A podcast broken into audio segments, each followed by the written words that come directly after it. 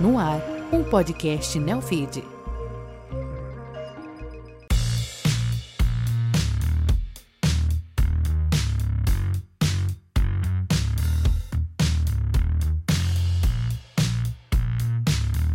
Você está ouvindo o Wealth Point, podcast que reúne grandes nomes do mercado para falar sobre os negócios e as tendências em Wealth Management.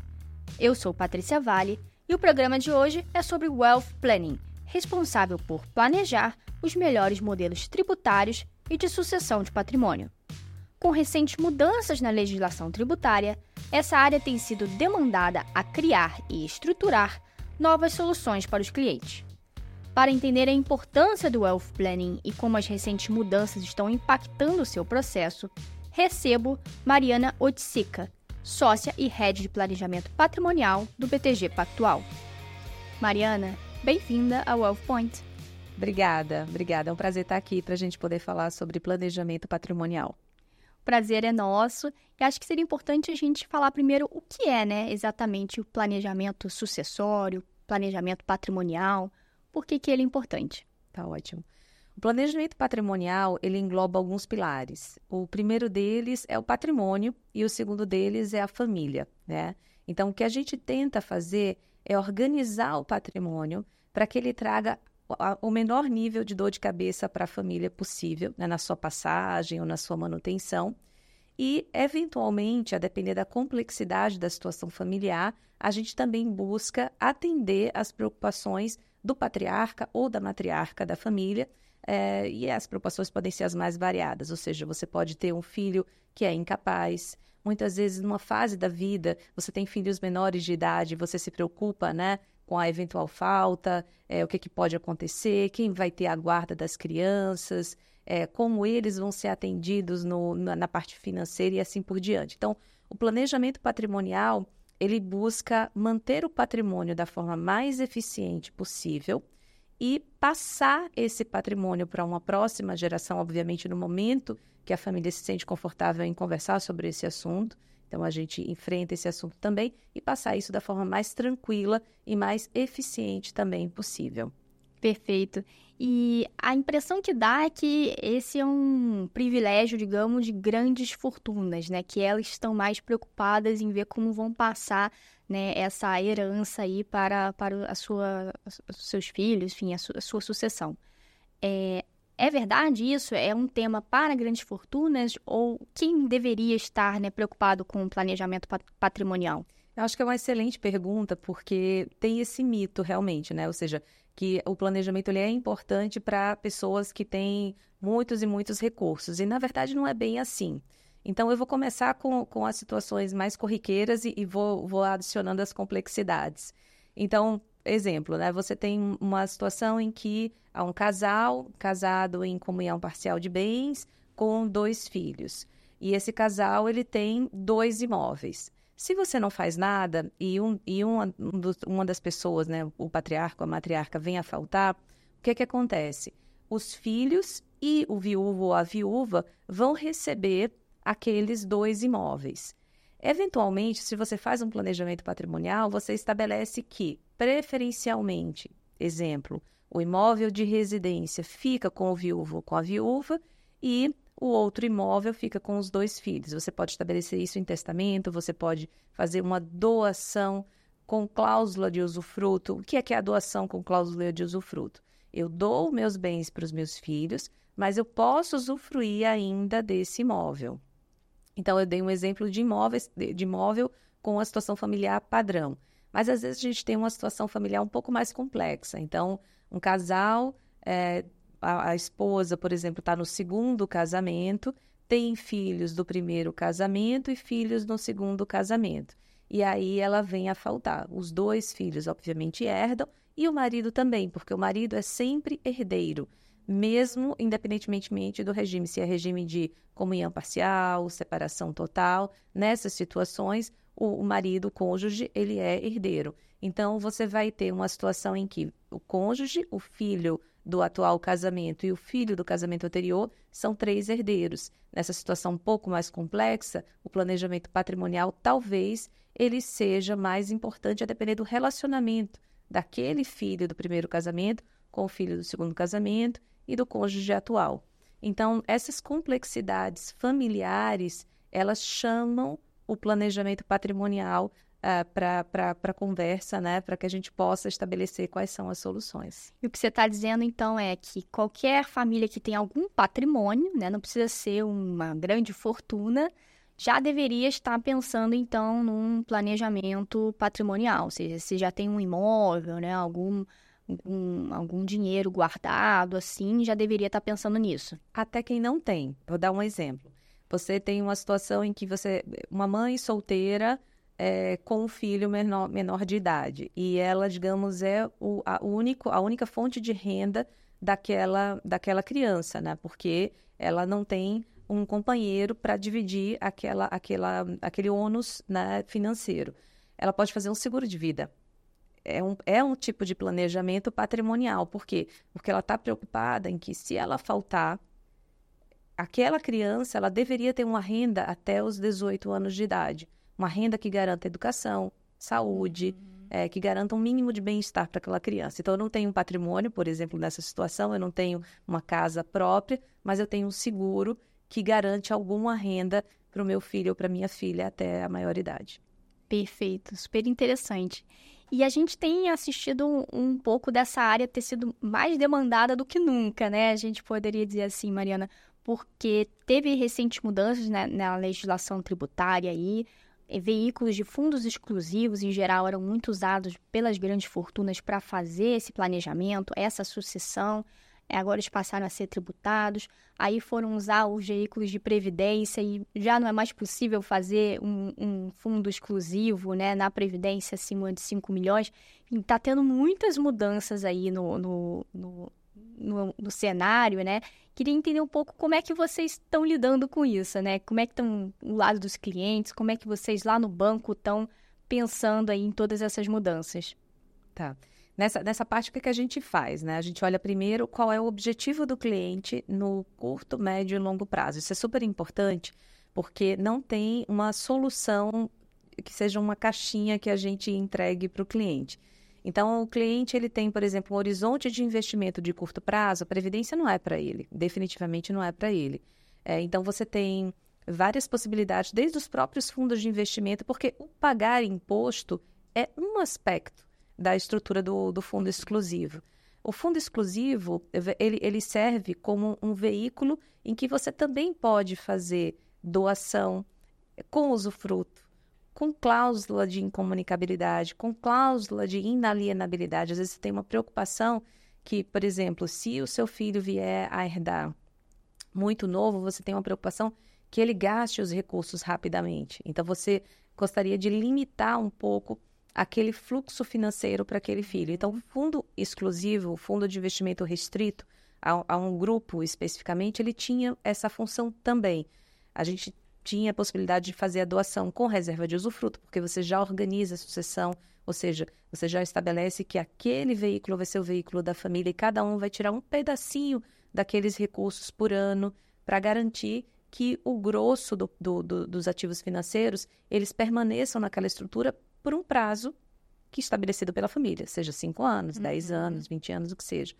Então, o que a gente está fazendo agora é voltar a discutir com os clientes o que a gente fazia antes, ou seja, qual é o seu objetivo de curto, de médio, de longo prazo, quais são as suas preocupações familiares e a partir daí a gente desenha. Previdência, independentemente de ter fundo exclusivo ou não, é um ótimo veículo de investimento de longo prazo. A previdência ela, ela funciona muito bem no longo prazo, porque você tem uma tributação melhor depois de 10 anos, mas não só isso, porque você está realmente planejando a sua aposentadoria ou planejando a sua sucessão. Então, esse é um veículo que a gente tem usado bastante. Os fundos a gente continua usando bastante, porque os fundos continuam sendo veículos importantes de organização familiar, independentemente da tributação. E a gente também trabalha com os ativos tanto no Brasil como ativos no exterior. E isso também a gente acaba discutindo com os clientes é quanto, quanto você quer é, deixar investidos aqui no Brasil e no exterior. é, você quer é, diversificar o risco, você quer investir mais em determinados setores ou em determinadas empresas que não tem aqui no Brasil. Então, a partir daí, a gente, sabendo quais são as intenções dos clientes, a gente adapta a esses, esses veículos de investimento. Perfeito. Então, só para deixar claro, tem vários veículos, né? E cada um é para uma situação é, diferente. Então, continuam sendo usados tanto fundos exclusivos, fundos de previdência, seguros, né? Se puder falar um pouco, talvez outros que a gente não. Quais são os principais, assim, né? Que, que, que podem ser usados, sempre para o público também conhecer um pouco melhor. Tá bom. Então, assim, ó, previdência, ela funciona muito bem, como eu falei, né, para os ativos de longo prazo, né? Então, o cliente, ele tem realmente o objetivo de investir pelo menos seis, sete, oito anos naquela, naquele, naquela categoria, idealmente mais do que isso. Mas se ele tem esse, esse planejamento, a gente, a gente é, aloca em previdência. Então, o que, que a gente. A primeira conversa normalmente é: você tem 100 moedas. Dessas 100 moedas, quantas moedas você tem convicção que você vai investir no longo prazo?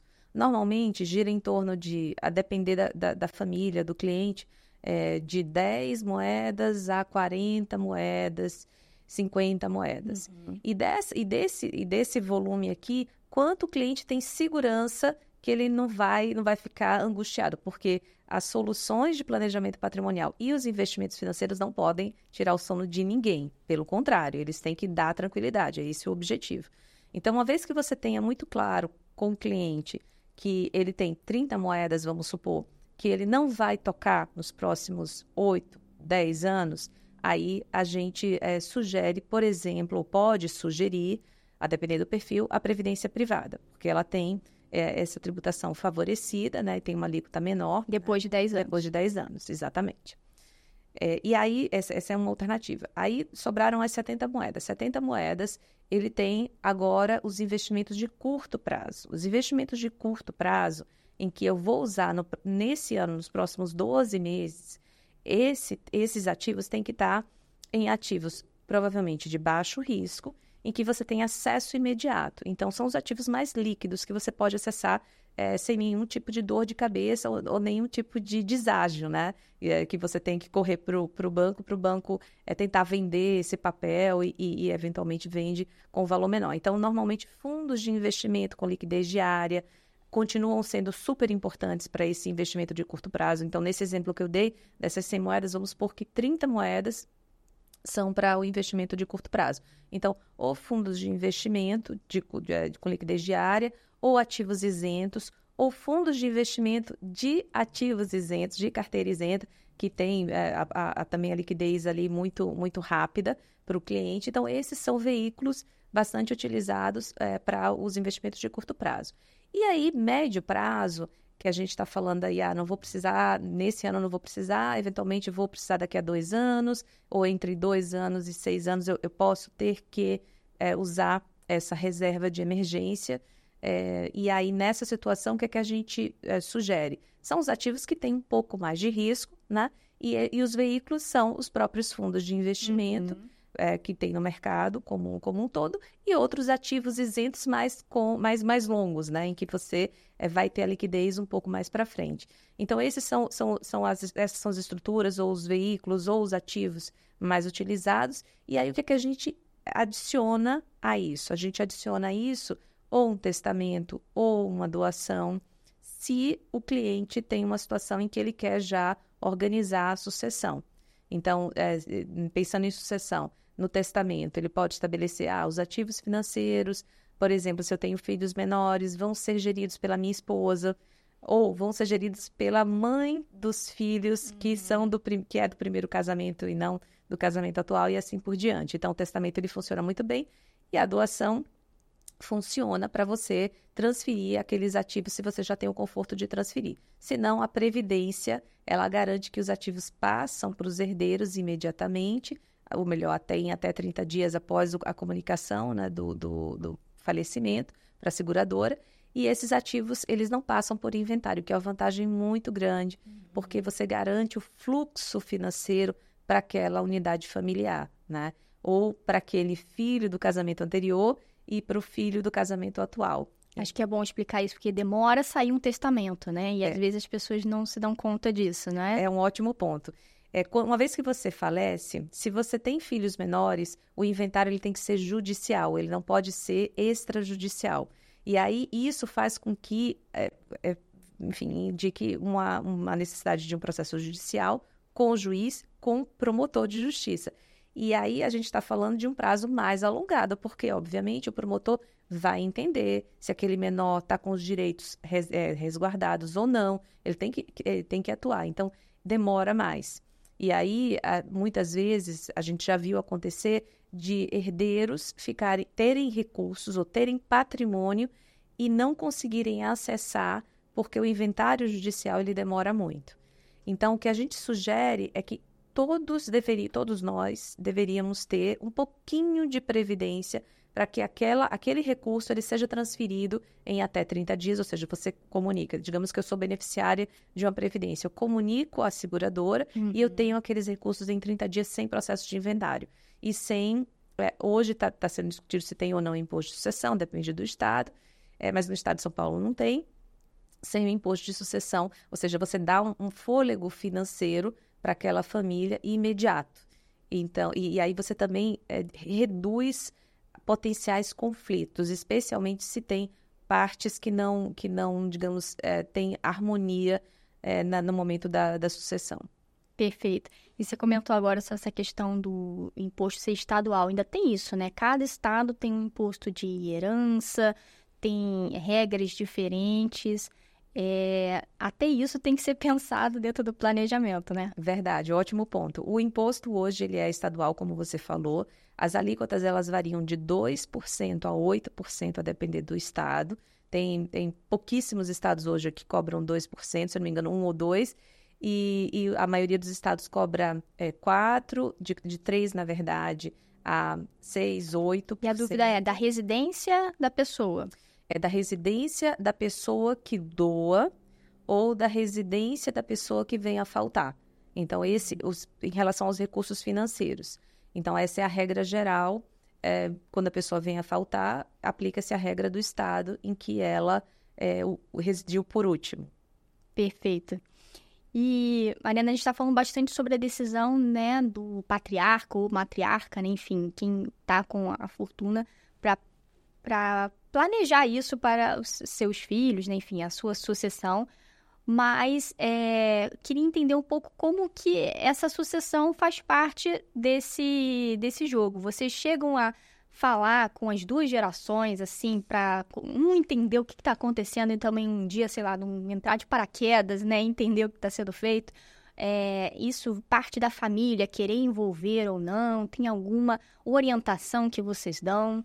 Esse assunto super me fascina, porque é, é engraçado como a gente percebe que, independentemente do, é, do padrão que você queira estabelecer das famílias, a, a, cada família tem a sua dinâmica.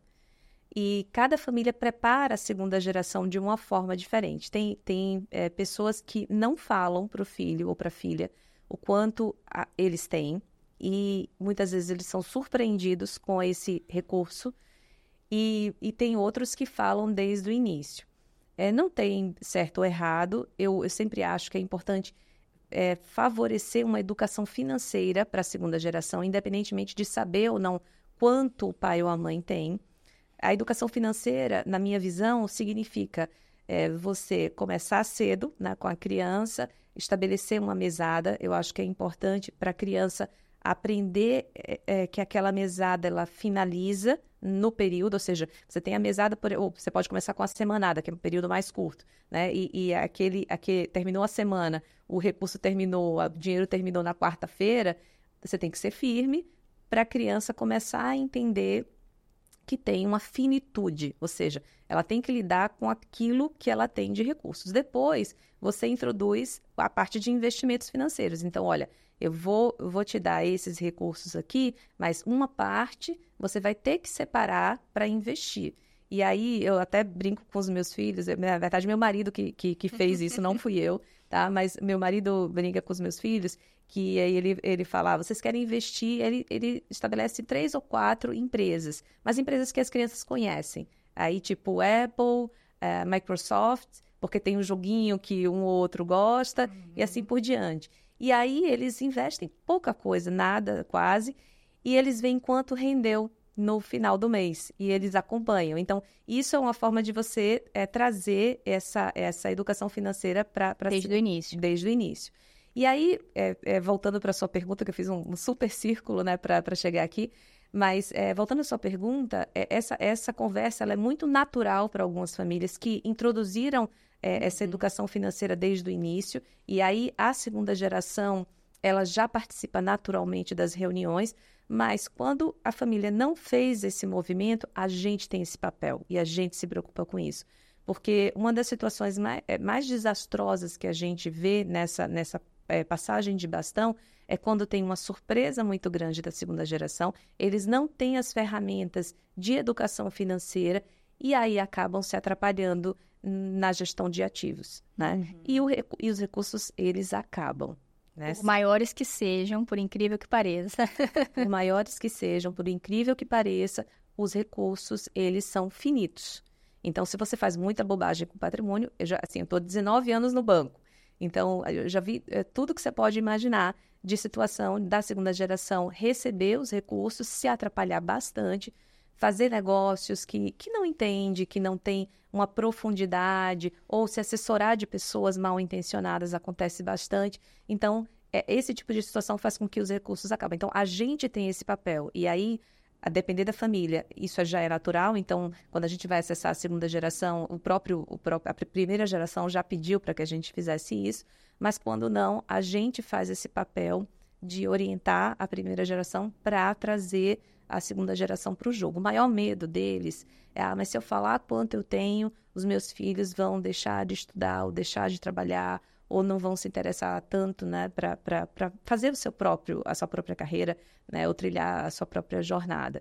E, e isso é, é verdade em parte. Por quê? Porque se você joga de qualquer forma essa informação, de fato, a pessoa pode se atrapalhar. Mas se você vai aos poucos educando a segunda geração, ela consegue absorver isso de forma mais. É, é, não é respeitosa que eu quero dizer, mas de forma mais. Natural também, né? Natural, exato. Perfeito. E para a gente complementar esse assunto, eu imagino que a visão de mundo de investimentos entre essa geração e a geração sucessória, né, são diferentes, né? A gente vê que a geração mais nova pensa mais, por exemplo, em ESG, né, em o que está fazendo com seus investimentos.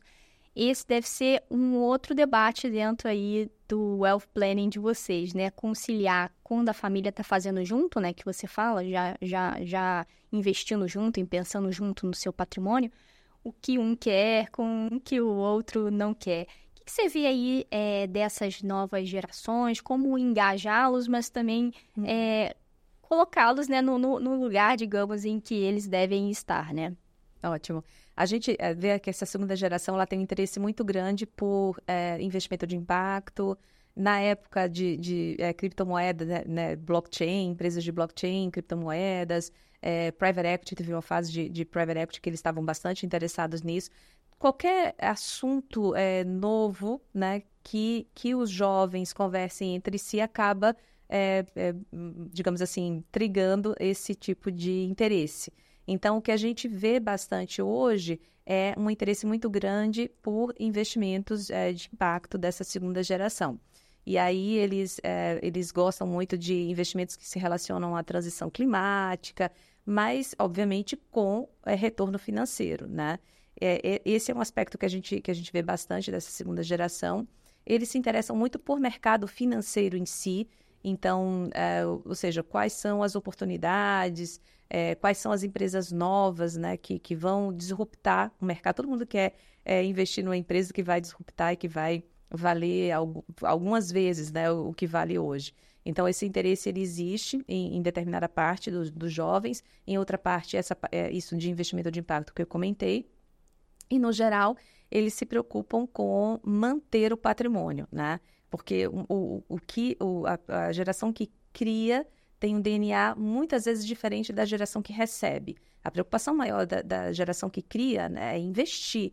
Então, ele se arrisca mais, ele ou ela, né? Se arriscam mais, é, vão atrás de novos negócios, não tem medo, né? Porque não tem nada a perder. A segunda geração, ela recebe aquele, aquele patrimônio, aquele ativo, e o papel daquela geração é manter para a próxima geração, né? E, e, e, essa preocupação faz com que eles sejam um pouco mais é, conservadores em comparação com, com a primeira geração. Perfeito. Mariana, ótima nossa conversa. Eu vou fazer uma última perguntinha aqui para a gente terminar, só para ter uma ideia do que, que você está achando da evolução desse tema aqui no Brasil. Tem se falado mais aí de wealth planning, né, nos últimos anos, mas parece que ainda é um acesso pequeno, né? Você falou até que isso deveria estar tá indo para é, o varejo, alta renda também, né? Pouca gente ainda conhece isso. O, a previdência em si ainda tem muita pouca penetração, né, no, no Brasil. É, você acha que quanto mais ou menos de pessoas que deveriam estar fazendo o wealth planning de fato estão fazendo? E o que você acha que a gente ainda tem para evoluir aí nesse tema? Quando eu comecei a fazer planejamento patrimonial há, sei lá, 20 anos, um pouco mais de 20 anos, é, o escritório que eu trabalhava era um dos poucos escritórios que tinha essa área. Não, não tinham escritórios aqui em São Paulo, né, que pensando em Brasil, é, digamos assim, é, é, a, é, a, cidade mais pujante em relação a, a esse tema. É, tinham pouquíssimos escritórios, a gente era um dos únicos que faziam. Hoje, obviamente, tem muito mais escritórios. Quando a gente pensa em Brasil, ainda falta é, é, expertise nesse tema. Por quê? Porque são muitas matérias envolvidas, né? Direito de família, direito é, de sucessão, direito tributário, é, regulatório e assim por diante, né? Imobiliário e, e aí vai, né? Agronegócio também, enfim. Então, é, é uma área muito multidisciplinar. Então, para você conseguir fazer é, o planejamento patrimonial, você tem que trabalhar ou com vários advogados que pensem em conjunto e trabalhem em conjunto, ou com um advogado que tenha uma visão geral e acesse né, esses advogados mais específicos para é, fazer o, o, planejamento patrimonial. Isso eu estou falando do mais complexo, tá? Não estou falando do, do mais simples. Mas, de fato, faltam, faltam mais advogados consultivos que se interessem por esse assunto e consigam ajudar os clientes nesse assunto quando a gente fala em Brasil. É, quando a gente fala é, São Paulo, Rio, acho que são áreas que são bem atendidas. Rio Grande do Sul, tem é, Sul em geral, vai, tem, tem advogados que, que, que, trabalham muito bem com o tema. Nordeste também tem alguns, é, mas falta é, não, não advogados bons, porque a gente tem advogados muito, muito bons nesses lugares, nessas regiões, mas faltam mais advogados para fazer planejamento patrimonial. Perfeito. Olha, muito obrigada, foi uma aula aqui. Te agradeço muito a participação. Obrigada a você, prazer. Eu agradeço também a nossa audiência. Esse episódio vai estar aqui no site do Neofeed e também nas principais plataformas de streaming. Até a próxima!